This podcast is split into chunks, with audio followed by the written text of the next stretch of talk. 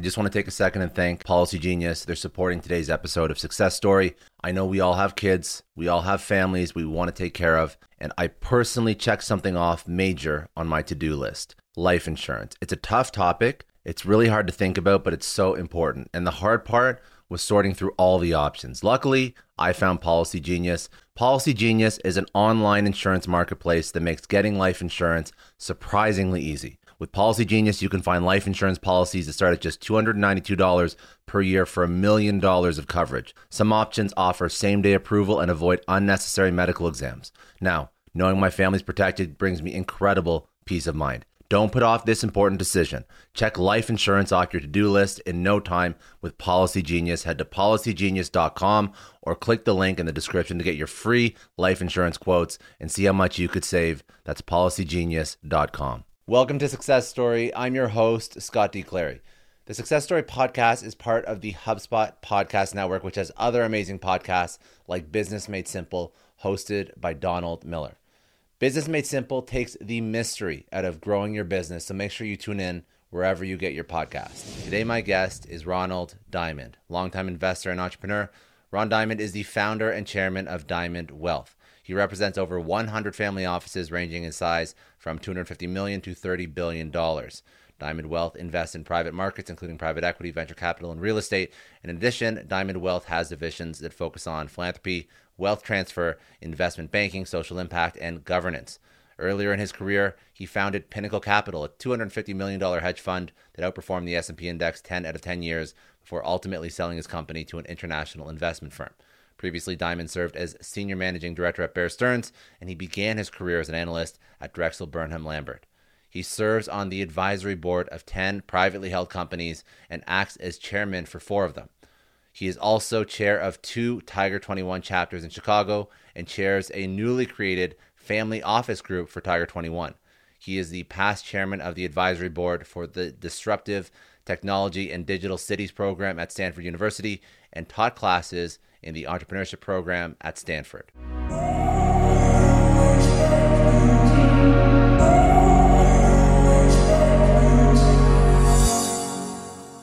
I was 24 years old. I was sitting in a room with a group of extraordinarily successful people at Drexel Burnham. Drexel Burnham at the time was the most profitable firm on Wall Street. Fred Joseph, the CEO, came into the meeting I was a trainee at the time, and he announced that Drexel Burnham was going bankrupt.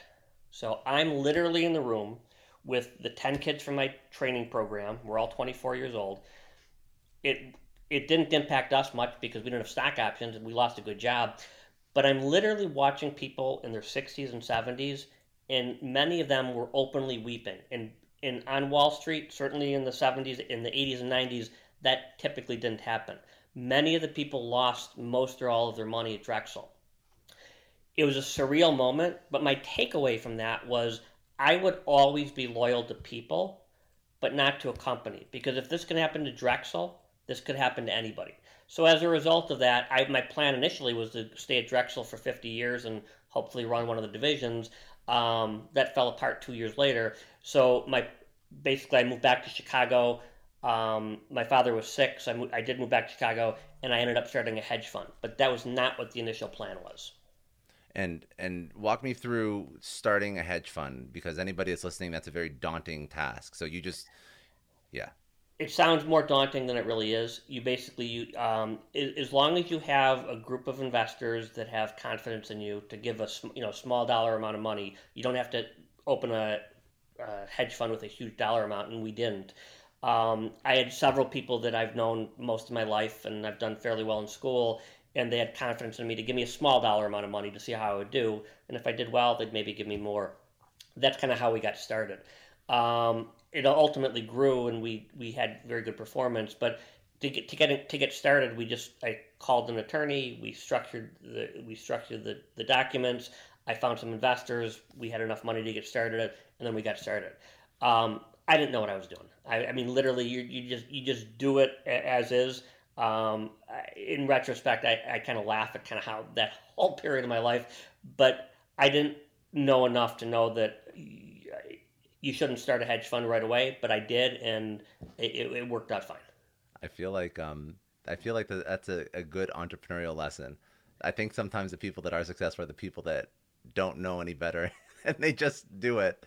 Um, how do, as as somebody who built a fund, uh, curious about um, how you decided investment thesis, how you decided uh, like what strategy you would take. Like it was obviously learning as you go. But if anybody who's listening to this, which is probably a more complex topic, a lot of the people that listen to this podcast are more entrepreneurs. But this is a business at the end of the day. Um, if anybody ever wanted to emulate you, what are some tips, advice for somebody else starting a fund? Well, don't emulate me as a person. But as far as the fund is concerned, um, we were pretty good stock pickers. Um, you know, our, our you know we had some proprietary models. Um, we never had huge returns. We never had 40, 50, 60% returns like a lot of the hedge funds. And remember also, when, when I had the hedge fund, um, this was very early in the hedge fund era. I mean, back then it was in the 90s, from 1990 to 2000. So people used to think you can make money in an, an up market or a down market. That's the term hedge fund. Um, that wasn't the case. You're either good at one or good at the other, and we were pretty good at picking stocks. We also had a lot of luck because in the 90s, you had a bull market. And so it wasn't that challenging. If I did my exact same strategy from 2005 through 2010, I would have gotten clobbered. So we were pretty good at what we did, but we there's an element of luck and timing, which is critical. And I think that's true with, with any entrepreneur and certainly true with me. And, and, uh, when you when you when you build this out what's the what's the exit plan so following your career a little bit longer um, you built this out to to what level? What assets under management? How long did you do this for? And then what did you do after? So we ran it. First of all, I didn't have an exit. It's not like a company where I had an exit plan or an exit strategy where I was going to hold it for five years and then sell it. Um, we built it. I started in 1990 and I sold it in 2000. So I ran it for about 10 years. We ran about 250 million dollars, and again, we never had huge returns. What we did have though was consistency, and we beat the S and P 10 out of 10 years. Our clients were happy because if they're up, market's up seven, we're up eight and a half. They're they're fine. In the 90s, they didn't call them family offices; they called them rich people, and now they call them family offices. So that's kind of how I got into the business of family offices. So I had all these rich people who are now called family offices, and we basically invested. We picked stocks that we thought were would would go up. Um, we were pretty good at it we had big tailwind behind us. And in 2000, I felt the market was overvalued. Um, I sold the company to a market neutral fund. I brought 100% of the assets over, stayed on for six months, and then I just took a year off. Um, started doing some traveling, um, got into yoga, meditation, and then um, after about eight months, I couldn't. I just couldn't do it anymore. so I, I needed to get back to work. And then, okay, so then when obviously that's a, a, an interesting exit. You have a liquidity event. Um, now, what's what's next for for you when you want to build something from scratch again? You could have started another fund. Obviously, you you've done that once before, um, but now you operate in a, in a slightly different way. So, explain your thought process as to after a liquidity event from selling a fund. Um, where do you position your time? You could build a company, you could build another fund. What do you do now? Well, it was my plan was to start a private equity firm. And while I was planning that, I wanted to invest. So I like to invest in private markets, which is private equity, venture capital, real estate, credit, things like that. And so basically, what I did was I would just make small investments in those different asset classes. And I also like to do the direct deals rather than invest in the funds. Um, so I would do that. And then my thought process was I want it to be um, typically if there's a very attractive deal, private equity, venture capital, real estate deal, typically whoever owns that deal, they're going to usually call their number one or their wealthiest clients first and then kind of go down the list. I didn't have enough capital to be the first call, but cumulatively I did. So basically, what I did is I went to the family offices that were with, with me before when they were just rich people, and now they're family offices and I said, I'll put a small dollar amount in. I might put one or two million dollars into a direct deal. You could put 40, 50, 60 million dollars cumulatively. We work with about 100 family offices, and these are families ranging anywhere between 250 million up to 30 billion dollars.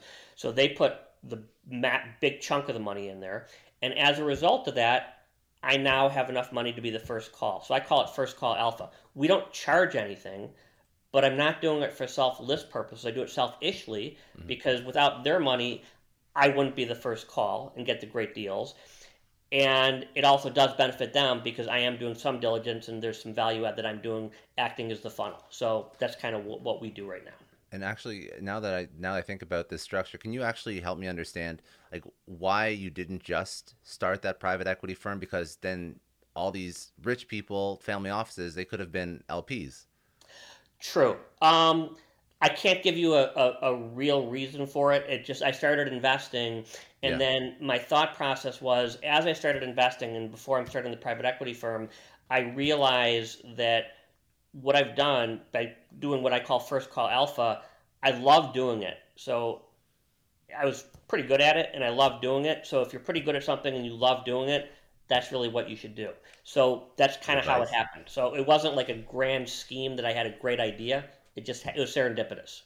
And okay, so then what does what does the business look like now? So just describe like who you work with, um, what what the actual is because now it's matured a little bit. Right. So um, I'm hesitant to call it a business. So basically, what we do, we invest. I invest my own capital, which is a, finite amount of capital, and we work with about 100 family offices. These are families anywhere between 250 million to 30 billion dollars.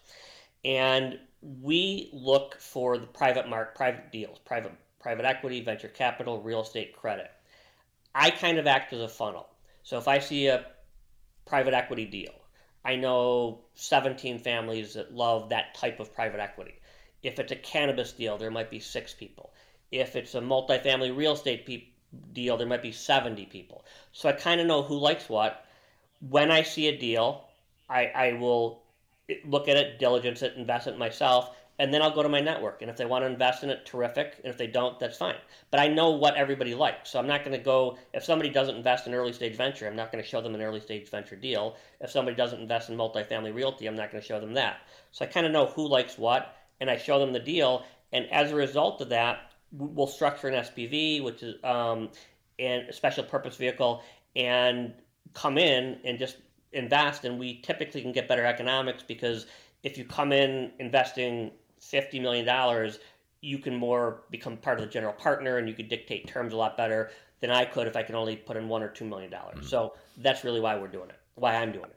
And and so now you've worked with all these rich people turned family offices, and I know that's like the majority of the focus of your work. So walk me through, I guess, even the history of the family office, because I think people understand venture capital; they're everywhere. And people understand um, even what like private equity means. They've heard the term hedge fund before, but family office is like it's everywhere, but nobody quite understands what it means, including people in the industry. So. Um, in the U.S., it probably started at Rockefeller, maybe 1875. In Europe, it started way before then. Um, you could go back to Akbar the Great. I mean, so I mean, go back hundreds and hundreds of years. But basically, um, when you hear the word family office, most of the family office, 68% of family offices that are in existence today started since 2000. And half of those started since the crash of 2008. So let's kind of bucket this is um, the family offices really, as people know it today, most of which started after 2000. So this is a relatively new phenomenon. The interesting thing about the industry and the fascinating thing about the industry is I believe that as private equity and venture capital disrupted the public markets in the early 90s because it was a superior model, if you have a company and you've got to report to a guy like me or uh, other analysts every 90 days, it's hard to run a company long term. So the reason private equity and venture capital exploded was because it was a better model. And it was a better model because 2% I'm only paying for the overhead and 20% I only make money if you make money. So that model made more sense in general than the public markets where you had to report every 90 days. The market exploded. What happened is, and again, I'm generalizing because I put money, I do have money in private equity funds and venture capital funds, but in general, they bastardized the business and it became an AUM game. And what should be a $500 million fund became a $5 billion fund. And I'll give you a, like a specific example, which I think is a microcosm of what's happened to the industry and why family offices are starting to disrupt private equity and venture capital. A friend of mine rolled up a logistics did a roll up of logistics companies, and he went to a placement agent in New York, and he needed about 150 million. Placement agent, based on his track record, was actually able to get him close to 500 million. My friend said, "Terrific! I just need 150, and let's get started." The placement agent literally came to his house in New York and wrote down on paper 2% of 500 million equals X. 2% of 150 million equals Y. What am I missing? And my friend was a bit incredulous. He goes, Here's what you're missing. I won't have another fund if I do what you want me to do because I can't deploy 500 million. I can deploy 150 million perfect, very efficiently, but the other 350 million dollars I can't deploy that well. Now I'm smart enough to know that 2% to 500 million dollars I'll make more money today, but it's not going to help the performance of the fund. So again, I'm generalizing, but this is a microcosm. So these these private equity firms and venture capital firms have become massive, and it's become an AUM game, and it's become an inherent conflict of interest in many instances. Family offices, the biggest advantage they have is something called patient capital. Patient capital is they don't have to sell. So if you look at it from a macro standpoint, the private equity and the venture capital firms, which I believe in general are a better model than the public public companies, they're compensated to turn companies over every three to five years, irrespective of how the company where the company's at. That's how they're compensated. That's not necessarily the best way to create long-term wealth. So if you look at what happens in a lot of the markets, it's typically private equity firm A sells to private equity firm B, and they do well, and sell to private equity firm C until somebody doesn't do well, right? So there's so much money out there family offices. So if you look at a, a, company that's been bought and sold three times over a 20 year period, and then you look at a family office who bought it once, held it for those 20 years, didn't have to pay the taxes, didn't have to pay the transaction costs, didn't have to figure out ways to redeploy the money, it's a much better deal, right? So patient capital is the, by far the biggest advantage that family offices have over private equity and venture capital. Now, having said that, they're not going to replace private equity and venture capital because private equity and venture capital are huge industries and they're going to con- continue to grow. All I am saying is that they're going to start to disrupt them because there is a better alignment of interest. So let's say you're an entrepreneur and you've got a great idea to for a widget company.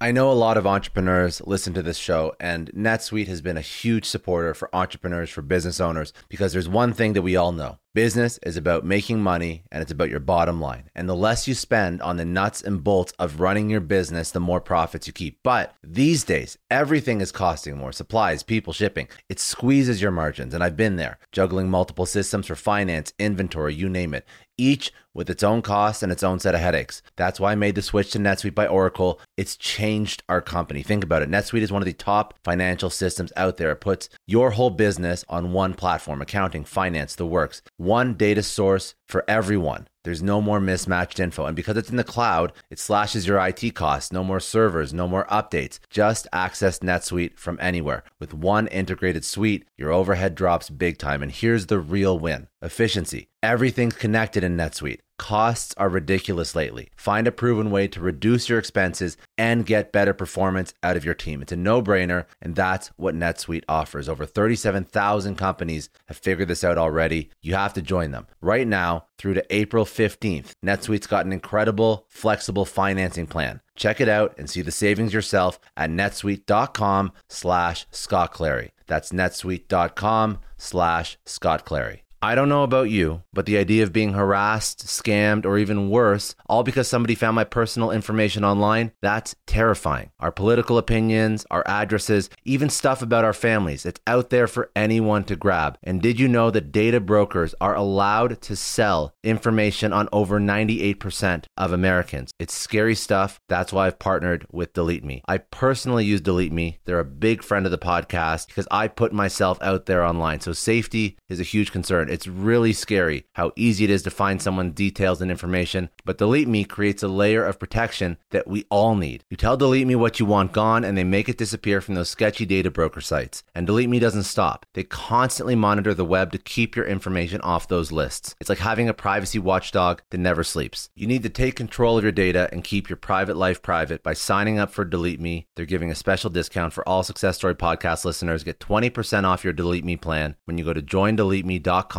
slash success and use promo code success at checkout. The only way to get 20% off is to go to joindeleteme.com slash success and enter code success at checkout. J-O-I-N-D-E-L-E-T-E-M-E dot com slash success. Hey everyone, I just want to take a second and thank the sponsor of today's episode, Heaven Hill Bottled and Bond Bourbon. Now, I don't have a lot of liquor sponsors on this show.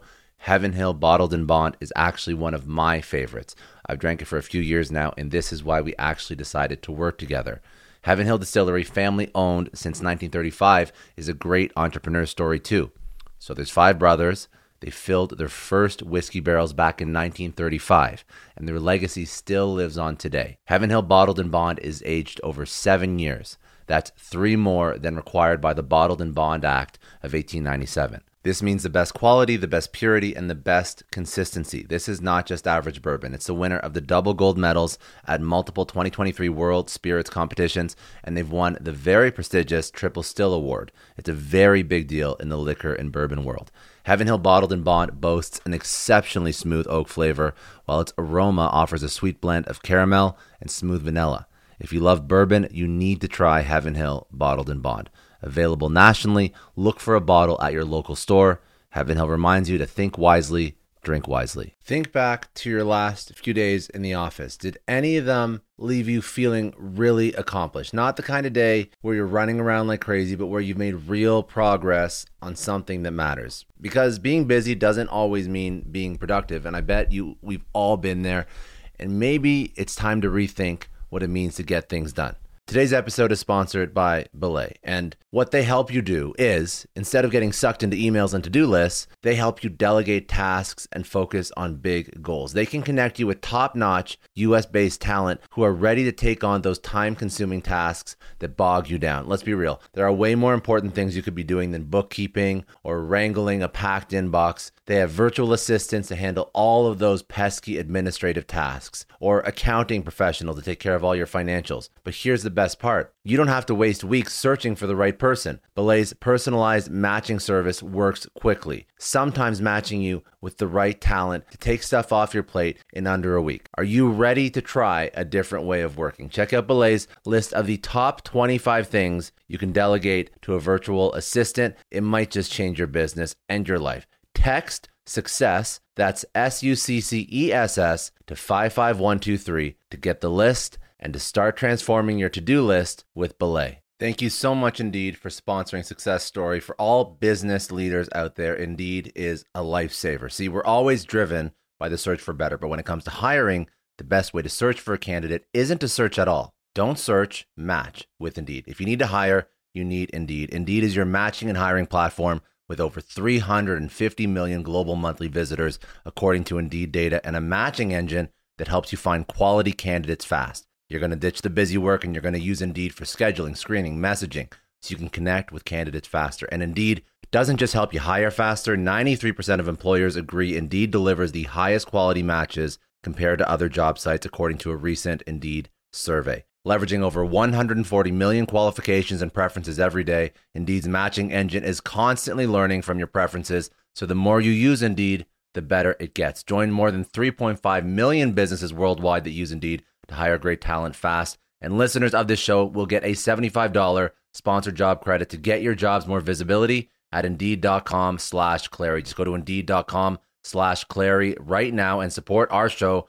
by saying you heard about Indeed on this podcast. Indeed.com slash Clary. Terms and conditions apply. If you need to hire, you need Indeed. What used to happen is you go to Sequoia or NEA or one of these big venture capital firms and – you're like, terrific. I'm funded by this huge venture capital firm, and you're set. Here's the problem if you're that entrepreneur, you're one of 20 portfolio companies, right, within the, within the fund. Let's assume it takes three years or so to make traction, and then you think your company's about to hockey stick up. You're one twentieth of the fund.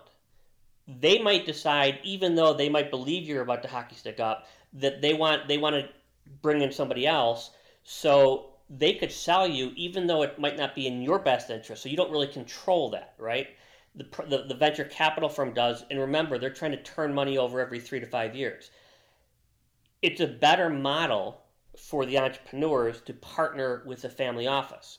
The problem is that the family office market in general, the world that I'm in, is very fragmented, very inefficient, and very siloed in general. That's starting to change, and you're starting to see family offices become more institutionalized. So the statistics are 25% of family offices make it to the second generation, 10% make it to the third, and 5% make it to the fourth. So the model doesn't work.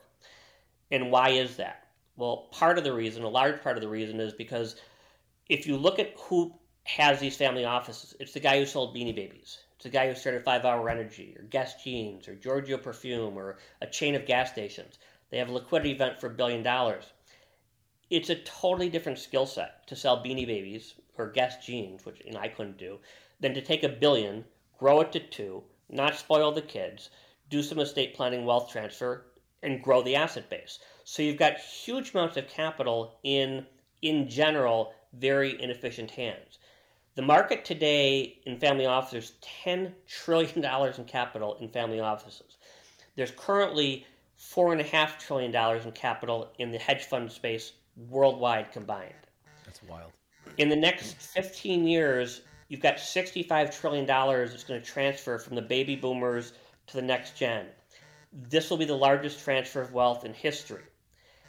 As a result of that, family offices in the next 10 years will be larger than private equity and venture capital combined. So the market is massive. The problem is that it's a new industry, it's inefficient, it's fragmented and siloed. So what's starting to happen, and I think we're in the third inning, maybe the top of the fourth, but we're still early in this, that family offices are starting to become more sophisticated. So you look at what the Pritzkers did. So Paul Carbone is a friend who runs the Pritzker family office. They've institutionalized it. You look at what Michael Dell's family office. Can you explain what you that means? Bloomberg. When, how does that? What does it mean when you say they institutionalize? What is what? So in other words, basically, you've got a family office now that has a huge pool of money, but they they run it more like an institution. So the the, the when you hear the term family office, everyone thinks of something different. A lot of people might think of Michael Dell or Michael Bloomberg, these billionaires, or Ross Perot, who made a lot of money. Most family offices today are not like that. Most of them are much smaller, and most of them are not really run efficiently.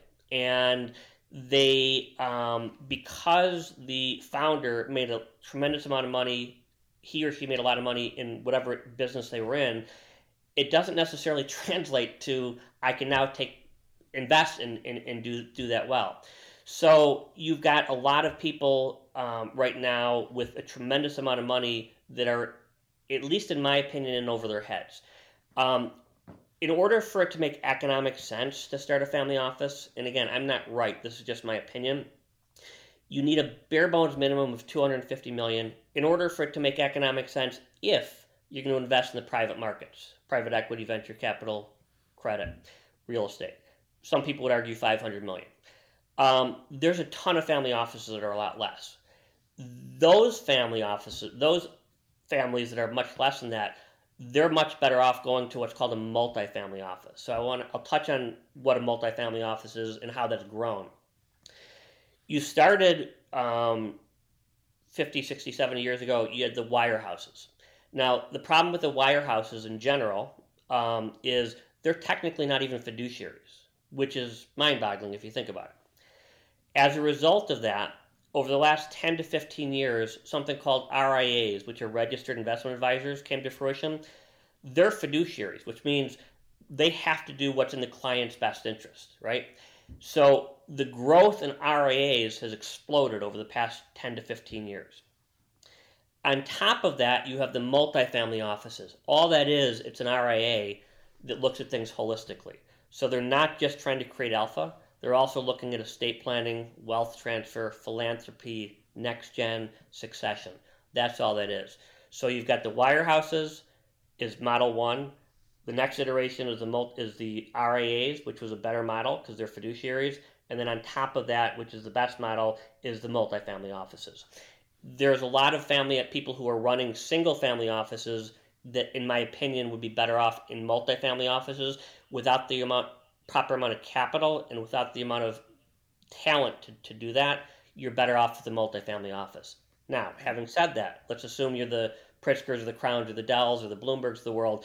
Yeah, you can institutionalize it. So they pay these people and you have to rem- remember, you have to pay for talent. So, one of the problems with family offices, and again, I'm generalizing, but if a family office pays somebody $500,000, in general, many of them look at that as a cost. In other words, that cost me $500,000. If a private equity or venture capital, if Apollo or Carlyle comes in and pays somebody $500,000, they look at that person as a potential $10, $20 million profit center. So it's nuanced. It's not a cost, it's a profit center. But until the family offices get to the point where they start looking at it as a potential profit center and not as a cost, like some of the family offices are, they're not going to be able to get there. That's slowly starting to change. So, what's fascinating about the industry right now is as private equity and venture capital, as I said, disrupted the public markets in the early 80s and 90s, um, you're starting to see family offices compete and disrupt private equity and venture capital based on the fact that they've got patient capital and they've got money that can just compound, and that's what they're looking to do. And this is how the family office environment is now evolving, and this is what you're actively seeing now. So we're living through this renaissance of. This is happening real time, and again, I will tell you that um, a lot of the family offices, um, post crash, pre COVID, the thing with family offices is they wanted to do direct investments, and they wanted to do direct investments because they didn't want to pay 220. They didn't want to pay the fees. The problem, the good thing and the bad news, the problem is everything from post crash, pre COVID, everything went up. So if you're investing in private equity, venture capital, real estate, Bitcoin, the stock market, you probably made money. So these people who did these investments and then they didn't pay fees, it's not that hard. As we head into a recession, and I think we are starting to head into a recession, people will realize there's a skill set to what these private equity and venture capital and real estate guys do. And I think a lot of people are in over their skis. So I think how this is going to play out, a lot of these people who did the direct deals previously are going to come back to more of the experts, won't mind paying the fees because they realize that they're worth it. And um, the, the family offices that have built out institutions like the Pritzkers, like the Dells, like the Crown family, they can compete directly. But you're going to see a backlash, and more of the family offices, at least in my opinion, um, are going to use consultants or use outside people rather than doing everything internally unless they've got the right infrastructure. So it's a this is all happening real time right now. Well, you know, I'm I'm curious about going through a liquidity event that large, and I know that you know you you chair uh, I think one of the offices for Tiger Twenty One, and I've spoken to to to Tim from Tiger Twenty One, and I understand that that's not that's not um, an advisory for like a private equity firm, but it, it offers guidance as to what to do holistically. Uh, very very similar to what you're saying. All the multifamily office services provide it. It's a right. holistic view of what to do after a major liquidity event, right? And I think that I mean, you you see this firsthand. People going from operator to capital allocator at at like en masse, like with huge amounts of capital, have no idea really really what they're doing and also maybe just you know speak through some of the things that they have to think about outside of just capital allocation that are the realities for them i mean like uh, you just mentioned these numbers these very devastating numbers about how quickly um, generational wealth is lost so why does that happen? Um, in my opinion, um, a lot of it has to do with ego. Um, it has to do with the ego of the founder, of the person who had the liquidity event. You have a liquidity event, you can do anything you want with your money, and I make no judgments. You do whatever you want. Um, but I think a lot of times people think that because they're good at one thing, that means they're going to be good at everything and it's a different skill set to sell beanie babies than to take a billion and grow it to two. So I think the problem with many people is because they've had such success with the, with so much money at such a young age. And remember, this is not generational. Back when the Rockefeller started, it, it took 10, 20, 30 years to create generational wealth. You can create an app today in a year and create huge amounts of generational wealth. So it's happening so quickly. And that's why this the speed is happening so quickly. So family offices right now, um, you could talk to 10 experts and what's a family office how much money do you need for a family office why do you create a family office you're going to get totally different answers um, i gave a keynote at stanford five years ago i had five billion dollar families and i asked each one of them what is a family office and why did you create it? And there were five completely different answers. And nobody was right and nobody was wrong. It's just that's where we are in the industry. So i think that the fascinating thing for me is that in 1986, when I was a senior in college, my dad, who was a brilliant banker, wanted me to meet this guy who was also a banker. And he said, There's an industry called private equity, and I'd like you to, you should look at it because I think it's going to be big. Well, when you're 20 years old, you're smarter than your dad.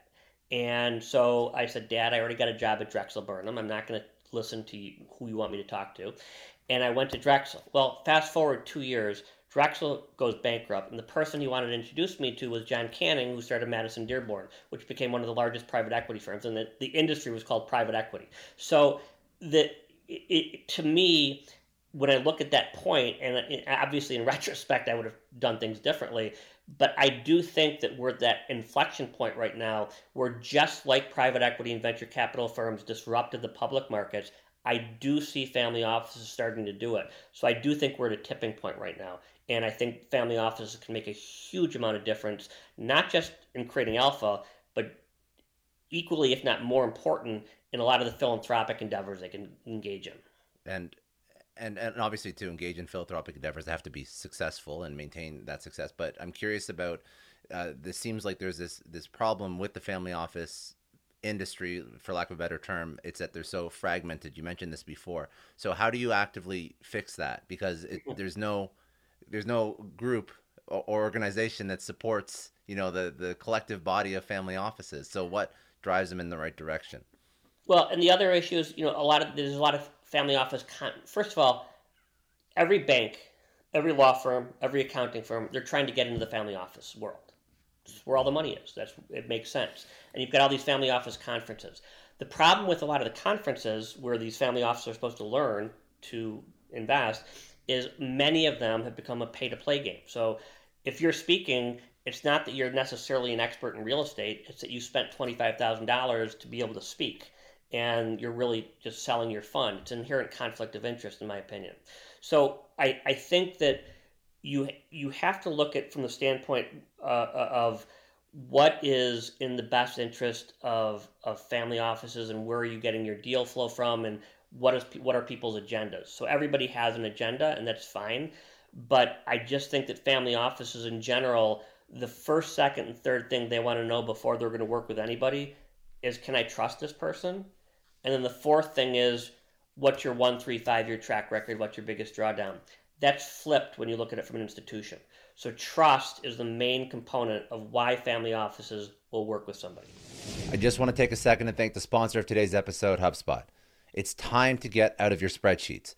With HubSpot CRM, you get real time data at your fingertips so your teams stay in sync across the customer journey.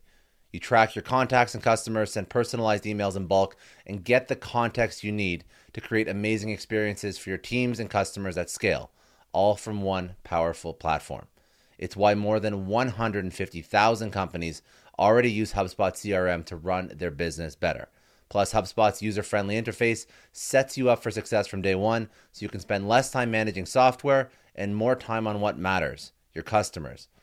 There's no better time to get organized. Learn how HubSpot can help your business grow better and get a special offer of 20% off on eligible plans at HubSpot.com slash successpod. And so when you when you work with you you deal with this industry quite a bit, what are the biggest misconceptions about family offices that you've seen? There are so many misconceptions. Uh, how much money you need to have a family office? What's the point of a family office? I mean, a lot of these people, and again, I make no judgment. You if you make money, you could do whatever you want with it. But many people would be better off just finding a philanthropy that they like and, and outsourcing a lot of what they're doing. Um, it's a full time job. If you're going to do it right, it's a business. and many of the family offices don't look at it, don't take it as seriously as they did their business.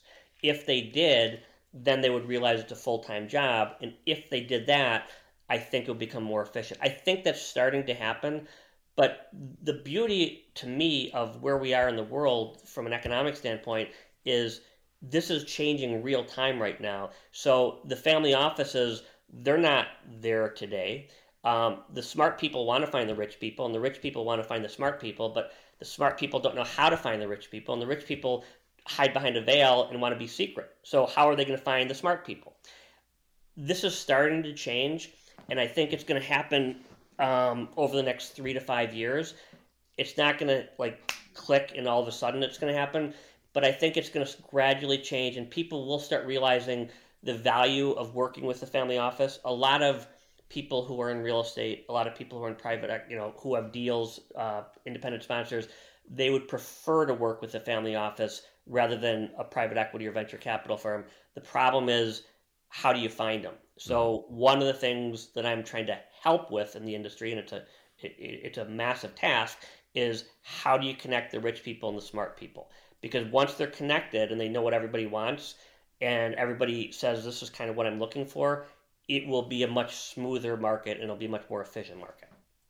Um, I was okay. So we've we've spoken through significant significant amount of info on family offices. I'm curious if you want to take this in a couple different directions, um, because there's other things that you that you do for these families. I mean, you literally invest in them. So I'm curious if you want to go into how you source and look at deals and what your thesis is for what is good and what is bad and what you put in front of families. We can do that. Or I was, you know, we can also go into wealth transfer. I think that's super interesting because you you hear all the time about why are the rich not paying enough tax and what's going on with that well i mean there's strategies as well to help you avoid tax that maybe the average person doesn't know that much about so whatever you feel like you want to go into which is the most relevant but they're both really interesting topics so no they are and also philanthropy which is which is huge and that's been a big component. i don't even know what questions to ask about philanthropy outside of I, I'm assuming it's a fo- it's a focus. I mean, I'm not at that level of wealth yet where I have to worry about philanthropy. So well, look, the, so kind of my north star is so my dad passed away from prostate cancer at yeah. 57. Um, my first boss was Michael Milken. Michael Milken developed prostate cancer. What Michael Milken did is rather than throw $100 million at the American Cancer Society, he built it like a venture capital fund, right? So he put 250,000 into this crazy idea, 500 here, 2 million here. But because of him, you and I and all the male listeners will die with, but not of prostate cancer. You look at what Bill Gates did for vaccines. I would argue he did more than the US government. My point being that if you, you can't run a, a, a philanthropy or family or a charity exactly like a business, but you could run it more business like. So, right. kind of my North Star is you take these really innovative entrepreneurs who've done extremely well and you apply that more towards philanthropy and i think that's going to solve some of the big world problems. So i just did a podcast with david rubenstein the other day. He owns the magna carta. He owns i mean he he he helped rebuild the jefferson memorial. He's done or the lincoln memorial. He's done so much for philanthropy right now and so i think there's a lot of good that can happen out of that. So and i saying, think you're starting to see that. No i was going to say so it's interesting. So you think that some of the future of philanthropy, and it's not this is not to generalize that this has to be all of philanthropy, but it's again, it's more doing direct investment into causes that you can actually see I think that, something or yeah, I, I think that if you look at Milken or you look at Gates or you look at what Bloomberg's done, um, you you can take these business minds and you again and apply it more toward to solve some of these real world problems. I don't think it's going to come from the government. And I don't think it's going to come from the corporate sector. I think it's going to come from these entrepreneurs who can make a difference. So I think for me, philanthropy is the most important aspect of family office because at the end of the day, you can only, you know, the pharaohs tried to bury, like, bury themselves with money, and that didn't really turn out to be a great idea. Um, what else? You can't take it with you. So giving it away and doing it in a way that are important to you is something that's really really relevant. So we do a lot of work with family offices figuring out ways to and prostate cancer is near and dear to my heart because my father passed away from it. No, I, I think that's a smart um, a smart way to look at philanthropy because I think like the way that I default to looking at it is the way that um, I think most people do. Is just how do we put money into an organization or a government or something that's already set up, and that's not the only way to truly do oh, philanthropy. Oh, and, and also, what's the first? If somebody has a philanthropy, the first question people ask is, "What's the overhead?" It's not a good question. You don't go to Apple or, or Microsoft and say what's your overhead. It's irrelevant what your overhead is. It's mm-hmm. what's you know you could have a lemonade stand that the overhead is one percent, but you're going to only create five dollars. So I just think you have to start asking the right questions and looking at it from a big picture standpoint. Um, can we teach over some of uh, the wealth transfer strategies that some of these individuals yeah. use? Um, I think that'd be very valuable. So um, if somebody doesn't, you know, doesn't have the advisory of a, a, billion dollar family office, but I'm sure some of the strategies can still be leveraged. So when you have money and you're trying to pass it on to your children, your kids, uh, what are the strategies that you can look into and use? Well, when I ran my hedge fund, I remember I think I was like 31 years old, and I was um, in a it was a billionaire's office, and he had his estate planning attorney in the meeting, and he had no idea what he was. The estate planning attorney had no idea what I was talking about from the from the business from the from the finance standpoint. And when the meeting ended, I asked the my prospective client, who ultimately became a client, I'm like, why was he why was he there?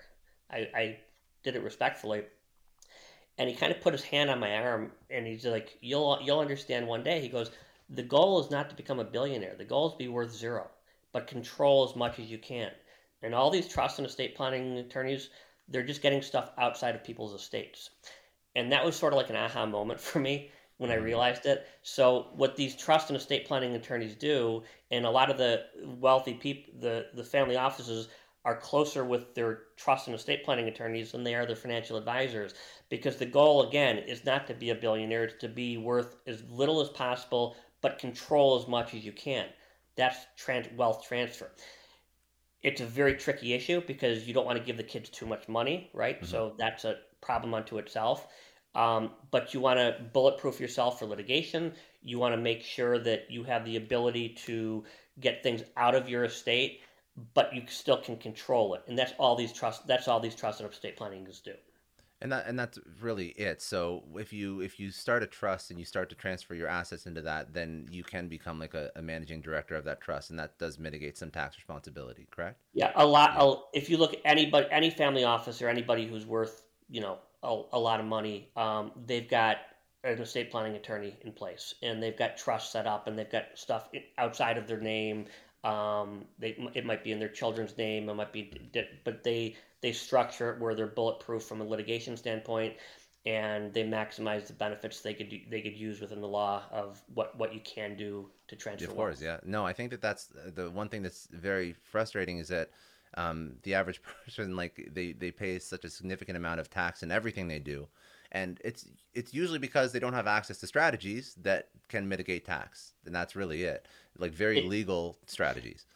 It the look the tax code's absurdly unfair I mean, it is what it is. Um, yeah. If you look at the people who've made the most, and private equity, uh, hedge funds, I mean, you, you, you're paying, you know, you're carried interest. I mean, a lot of that is tax is you're you're, you're benefiting from the tax system. Real estate, um, you know, 1031 exchanges, you're benefiting from that. So a lot of the people who've made their money has to do whether it's real estate, private equity, um, hedge funds. It is utilizing this the tax code and being able to benefit from that. Yeah, no, it's it's just smart to think that outside the box and just speak to people because these strategies are not mutually exclusive to wealthy individuals. That's the thing; like they can be used by anyone. Um, uh, and then I guess the other question is: there any other any other I guess uh, before we pivot into like deals that you look at? Um, is there any other like strategies or or tips that you pick up from dealing with these ultra high net worth wealthy individuals that would be just good that could be utilized by somebody who's obviously in a in a lower I, income bracket.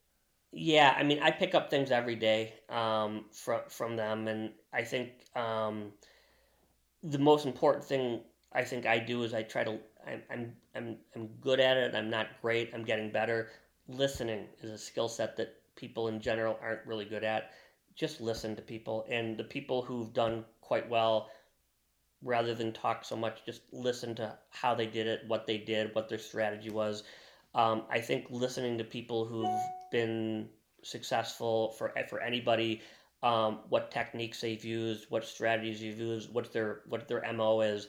I think the ability to listen is a skill set that most people are not really good at, and they're looking to think about the response to an answer before they actually fully listen to the full question. Do you notice that that's something that is particularly uh, like a, a particular skill set that people that are ultra successful they have that in spades, like the ability to actively listen to to sort of take a second seat in the conversation to make sure they get 100% of that information? Well, A, you're very good at that.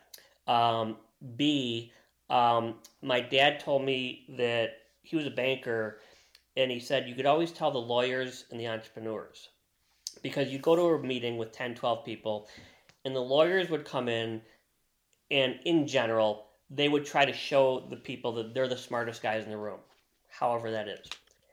The entrepreneur, their agenda, they want to find the smartest guy in the room.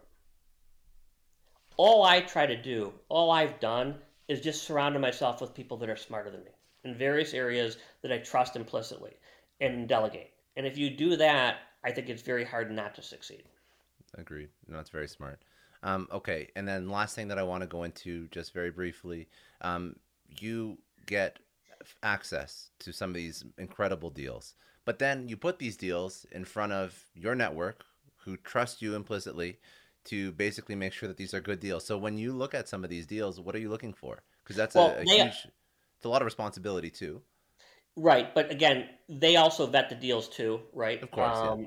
So they've got another level of diligence. And a lot of the deals we get might come from the family offices that we work with where they see a deal, it's just too small for them, right? So mm. a $20 million deal might be too small for them. They, they, they love the deal, they've vetted it, it's a terrific deal, risk reward, but it doesn't make sense. It's like an individual investing $50. doesn't make sense to do the diligence. Um, so a lot of the deals we get are from the large family offices who see really attractive deals. It's just too small for them. It's not too small for me but still, I mean, so that that aside, there must be some things that you do look for in deals, like some strategies. We we do uh, a lot of it is related. I would say um, most of the families that I work with, it this it's all a relationship business, and with with the right relationships, um, I think that you'll you'll see. Um, people will know who you are and, and what what kind of deals you're looking for I think that makes a big difference. And I think that people also um, want to work with people that they like and they want to work with people that they trust. And, you know, I, there's, there was a, a person, you know, I, I'm a big believer in just giving.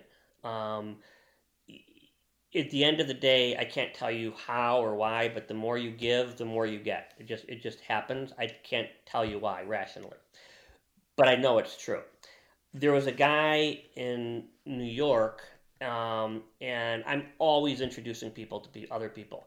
And I would say 10 to 15 times a day, I will start an email. I'd like to provide a mutually beneficial introduction. I don't have an agenda. There's I don't have, there's no benefit to me. I just think that this person should know this person because they could each benefit themselves. That's how you have to look at it. Well, when I was in New York, I was at a at a family office conference, and there was a guy who was trying to raise money for um, uh, early stage venture fund. And we're talking at a cocktail party. I'm like, oh, you should talk to this person. Just one thing led to another. And after he talked to the, the, the guy from the venture capital, he's like, why did you introduce me to that person? I'm like, well, what do you mean? He's like, he, he doesn't invest in. I'm like, I'm not my goal at this party is not just to find people for you to invest in, right? I just thought he was a nice person and you're a good person. It would be good to meet. Now, fast forward, I've never given that person a recommendation. So I think the the the prop the, the issue is we live in a society right now where we want to get and we want to get instantly. And I think as you get a little, and I was much more myopic when I was younger. I think what you realize is the more you give, the more you do get. And I think that's a really important lesson that I've learned a lot from a lot of the family offices I listen to just because I listen to them. Um, I'm curious when you when you deal with people that are just starting out, uh, do you see that one of the biggest detriments is their lack of patience? Because that's what it seems like that one particular individual, just like the lack of, and actually patience has been a theme through this whole conversation. To be honest, it's like what disrupts impatient capital? What's patient capital? What what did you do well during your career? Well, you were patient with the relationships you built, and and you gave and you gave and you gave, and you expected nothing in return, and then eventually. Well, again, I was much I was much more myopic when I was younger, so I didn't look at the world through the same lens. As you get older, hopefully you evolve and mature and look at the world through a little bit of a different lens. Um, but I just think that you have to be able to look at things from a perspective of, you know, what's going to benefit somebody else, and then if you do that, again, ultimately, it's not a it's the antithesis of a quid pro quo. It's mm-hmm. basically figuring out if I knew somebody who would be great on your podcast, I would go out of my way to introduce you because I think you do a great podcast, and I think they'd be a good guest. Period. I don't there's I don't even need to be involved in any capacity but it's a mutually beneficial introduction. And I think that more and more people need to do that. I think this generation right now, um, well, the there's a lot of problems. Um, first of all, the, the, the phone is going to be the smoking of this generation. Number one. Two, um, I think the work ethic in general is not near where it is for my generation. Um, and three, they want to do things quick. And anything good, it, it just takes a while. It takes mm-hmm. time. It takes patience. And when you're 22 years old, it's easy to say. It's hard to do. And you know, so if I had to do, I when I I was talking to David Rubenstein last on a podcast I did with him two weeks ago, and like if you had a do over, what would you do differently? And he became a he went to law. He became a lawyer first. He's like, I wouldn't have done that. I would I did this. I wouldn't have done that. Um, we all have do overs. We we would all do things differently. I think. But I think one of the major things that that I get out when I listen to people is I hate going to conferences and listening to people talk about how great their track record is or how subtly telling you how wonderful they are. Um, I've made a ton of mistakes in my life, and a lot of entrepreneurs and people have made a lot of mistakes. I'd rather talk about the mistakes that I made than the fact that I might have done well in a specific strategy or you know grown my business to a certain level. The biggest compliment I ever received at a conference, and I speak at a lot of these conferences all over the world, is that was really authentic. And I didn't take that as a compliment. I just mm-hmm. you know took the thanks. But saying that you were authentic, um, I think that's really important. And I think that a lot of these people look up to people like a David Rubenstein, like authenticity is really, really important. And again, everybody started somewhere and everybody could help somebody in some way, and you have to pay it forward. And I just think if that's a mindset you have, people see through it. And you, authenticity is really important also because you you you have to um, be genuine in what you're doing, and people see see through that too. So I just think that um, again, the family offices that I've worked with, in general, a lot of these people, some of the common threads they have, they're very authentic people, good or bad. It just they're they're they're you yeah, know what, what, they believe, and um, they also have a lot of gratitude, which is a huge component of my life. Um, those are those are good questions, and I, I you know I, I hesitate to ask them because not everybody's comfortable going into those, but you know, since since you did bring them up, I guess I would even ask you like, what would you do? What would you have done differently in your life? What was the one thing that you regret, if any? A lot. I would have done a lot differently. I, I would have. Um, there's a thing. Um, my daughter was eight years old at the time, and we have a thing in our house where if you call three times, it's an emergency. So I was meeting with a large family office. I got three calls. I'm like, I got to take this she, I said, I thought she was in the hospital. I didn't know what, what had happened. I said, what happened? She said, Daddy, what are the five most important things in life? Like, what's wrong? She's like, no, no, I need to know this for a project. So I'm like, okay, well, this isn't an emergency, and we'll talk about that when I get home. So fast forward six hours, I went home, and I'm, and I said, first of all, only call three times if it's an emergency. Second of all, tell me what you're doing, and I'll help you with it and she for her project they had to do the five most important things for them so for her i worked with her on it it was being popular she was eight years old she wanted to be a really good athlete she wanted to be a really good listener and there were a couple other things And then she says, as ch- children do, what are your five? I'm like, yeah, whatever. Don't worry about it. Um, but then it did resonate with me, and I, and I and I thought about it. And then over the next couple months, I did think about it more. And for me, in, in order, it's love, gratitude, attitude, balance, and laughter. Those five, which isn't right or wrong. That's just kind of how I. What are the most important things to me? And I got. I only did that exercise because my daughter asked me to do it. But those are the most important things to me. So I think that um, I would have done. I would have I try to look at every every person you meet. Try to look at how's that meeting going to be impacted ten years from now, not ten weeks from now or ten mm-hmm. days from now. Um, I think you've got to take a look. I think you need to be um, true to yourself. Uh, I think you have to slow down um, uh, from the, the, the fast pace. I think surrounding yourself around really good people is I, I've done a good job of that, but it's more important to me now. I will not. I try not to hang around people who are negative. I try to hang around people who are positive, um, who are caring and thoughtful. So the types of people I hang around, um, I wasn't as focused on that when I was younger. Um, you know, there's a lot that I that I would do differently.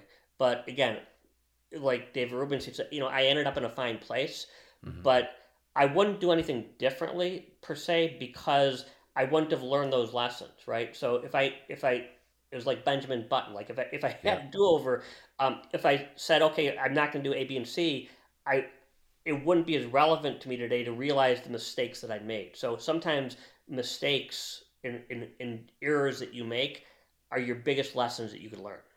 Very smart. And uh, I would ask also um, one last little bit of wisdom from you for people that have had a liquidity event and are sitting at home and listening, and they're they're trying to figure out what's the next action they should take. So for somebody that does come into a significant amount of money, um, where do they go? What do they do? What are the first things they should have top of mind so that they don't screw it up? Basically. Two things. One, the very first thing to do for everybody is talk to an estate planning attorney. What most people do is they see a great private equity deal, a cannabis deal, a real estate deal. Don't invest. Talk to a pri- talk to an estate planning attorney. And two, don't do anything for six months or a year. And yeah, you might miss out on a huge opportunity. And I've never bought a stock at the bottom. I've never sold a stock at the top. And you're going to miss out for six months to twelve months. Just don't don't make major investments. Let things settle and then over time then start doing it so talk to an estate planning attorney and do nothing for a year. That's my advice. Very good advice. Okay. Um, before we wrap up, um, any other things that we wanted to go into that you wanted to bring up um, that we didn't go into? Any questions that I should have asked you that I didn't remember to ask no, you, I think or, were... or no to ask you? no, I think you. I think you were you were very thorough. You're you know you're very good at what you do. Um, I just think that you know when people want to talk to me a lot of times, it's because I'm this family office expert. But it, it's just and people will often ask like how do you get to work with family office? It doesn't happen overnight and it's yeah. not like i get calls all the time like can you introduce me to this family? And it's just because they want to raise money for a fund. It, you have to take a much longer term perspective and I, I, I think that for people who are looking to get into the family office space more um, figure out a way you could benefit the family office. So when, when i'm working even if it's a multi-billion dollar family um, the first thing I'll do is I'll introduce them because even though they're connected, they don't know everybody. They don't even know most people. Mm-hmm. I'll introduce them to other family offices so they could kind of share best practice. I'm not even involved in the conversation, but by introducing them to other families, um, that's a value add. Figure out ways that you could add value to anybody and everybody in whose life you're in, and I think in general, good things happen. Very good. Okay. Um, last question that I ask everyone. Um, well, first of all, I'll I'll ask you where should people go to connect with you? Social media, website, all of that. Um, I don't. I, I don't. The only social media I use is, is LinkedIn. So LinkedIn, okay. I'm fairly accessible on, on LinkedIn. I don't use Facebook or anything like that. Um, I do have a. I'm launch. I just launched a family office podcast, a family office world podcast.com. Um, I just did one with David Rubenstein recently, and, and I actually love doing that because I get to again surround myself with people that are smarter and more successful than me. So I, I, I enjoy doing that.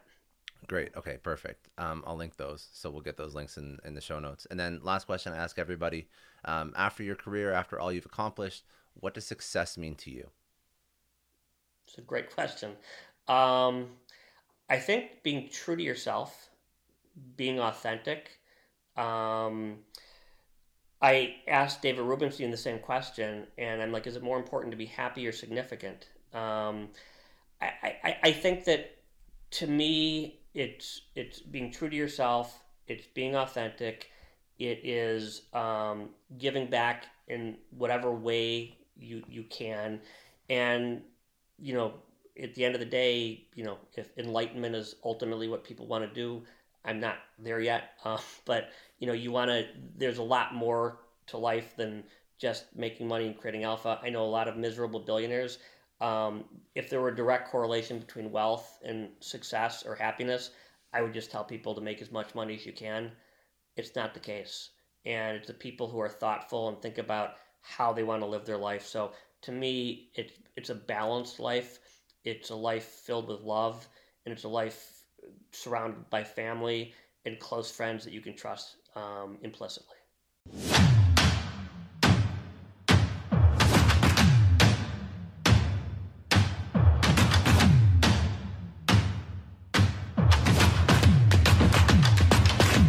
I know a lot of entrepreneurs listen to this show, and NetSuite has been a huge supporter for entrepreneurs, for business owners, because there's one thing that we all know business is about making money and it's about your bottom line. And the less you spend on the nuts and bolts of running your business, the more profits you keep. But these days, everything is costing more supplies, people, shipping. It squeezes your margins, and I've been there, juggling multiple systems for finance, inventory, you name it each with its own costs and its own set of headaches. That's why I made the switch to NetSuite by Oracle. It's changed our company. Think about it. NetSuite is one of the top financial systems out there. It puts your whole business on one platform accounting, finance, the works, one data source for everyone. There's no more mismatched info. And because it's in the cloud, it slashes your IT costs. No more servers, no more updates. Just access NetSuite from anywhere. With one integrated suite, your overhead drops big time. And here's the real win efficiency. Everything's connected in NetSuite. Costs are ridiculous lately. Find a proven way to reduce your expenses and get better performance out of your team. It's a no brainer, and that's what NetSuite offers. Over 37,000 companies have figured this out already. You have to join them. Right now, through to April 15th, NetSuite's got an incredible, flexible financing plan. Check it out and see the savings yourself at netsuite.com slash Scott Clary. That's netsuite.com slash Scott Clary. I don't know about you, but the idea of being harassed, scammed, or even worse, all because somebody found my personal information online, that's terrifying. Our political opinions, our addresses, even stuff about our families, it's out there for anyone to grab. And did you know that data brokers are allowed to sell information on over 98% of Americans? It's scary stuff. That's why I've partnered with Delete Me. I personally use Delete Me. They're a big friend of the podcast because I put myself out there online. So safety is a huge concern. It's really scary how easy it is to find someone's details and information, but Delete Me creates a layer of protection that we all need. You tell Delete Me what you want gone, and they make it disappear from those sketchy data broker sites. And Delete Me doesn't stop. They constantly monitor the web to keep your information off those lists. It's like having a privacy watchdog that never sleeps. You need to take control of your data and keep your private life private by signing up for Delete Me. They're giving a special discount for all Success Story podcast listeners. Get 20% off your Delete Me plan when you go to joindeleteme.com slash success and use promo code success at checkout. The only way to get 20% off is to go to joindeleteme.com slash success and enter code success at checkout. J-O-I-N-D-E-L-E-T-E-M-E dot com slash success. Hey everyone, I just want to take a second and thank the sponsor of today's episode, Heaven Hill Bottled and Bond Bourbon. Now, I don't have a lot of liquor sponsors on this show. Heaven Hill Bottled and Bond is actually one of my favorites. I've drank it for a few years now, and this is why we actually decided to work together. Heaven Hill Distillery, family owned since 1935, is a great entrepreneur story too. So there's five brothers. They filled their first whiskey barrels back in 1935, and their legacy still lives on today. Heaven Hill Bottled and Bond is aged over seven years. That's three more than required by the Bottled and Bond Act of 1897. This means the best quality, the best purity, and the best consistency. This is not just average bourbon. It's the winner of the double gold medals at multiple 2023 World Spirits competitions, and they've won the very prestigious Triple Still Award. It's a very big deal in the liquor and bourbon world. Heaven Hill Bottled and Bond boasts an exceptionally smooth oak flavor, while its aroma offers a sweet blend of caramel and smooth vanilla. If you love bourbon, you need to try Heaven Hill Bottled and Bond. Available nationally, look for a bottle at your local store. Heaven Hill reminds you to think wisely, drink wisely. Think back to your last few days in the office. Did any of them leave you feeling really accomplished? Not the kind of day where you're running around like crazy, but where you've made real progress on something that matters. Because being busy doesn't always mean being productive, and I bet you we've all been there. And maybe it's time to rethink what it means to get things done. Today's episode is sponsored by Belay, and what they help you do is instead of getting sucked into emails and to do lists, they help you delegate tasks and focus on big goals. They can connect you with top notch US based talent who are ready to take on those time consuming tasks that bog you down. Let's be real, there are way more important things you could be doing than bookkeeping or wrangling a packed inbox. They have virtual assistants to handle all of those pesky administrative tasks, or accounting professional to take care of all your financials. But here's the best part you don't have to waste weeks searching for the right person. Belay's personalized matching service works quickly, sometimes matching you with the right talent to take stuff off your plate in under a week. Are you ready to try a different way of working? Check out Belay's list of the top 25 things you can delegate to a virtual assistant. It might just change your business and your life.